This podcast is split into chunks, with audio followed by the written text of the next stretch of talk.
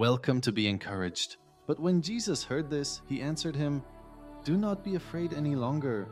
Only believe, and she will be made well. Luke 8:50. Jesus told this man to replace his fear with trust in Jesus, declaring his daughter would be made well.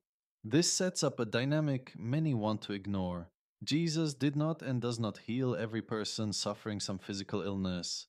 God does not let everyone escape the hands of evil people. Yes, by his stripes we are healed of being slaves to sin, and we trust we have become slaves of righteousness. Christ's ability to reconcile the whole world to himself works through us regardless of physical limitations. Receive what he has given you himself. Father, when you specifically say, I am healed, I am healed, I know you have said, I have been transformed and live under your rule. I just wanted to let you know that I submit to your rule. Thank you for visiting Be Encouraged. If you have been encouraged, please share.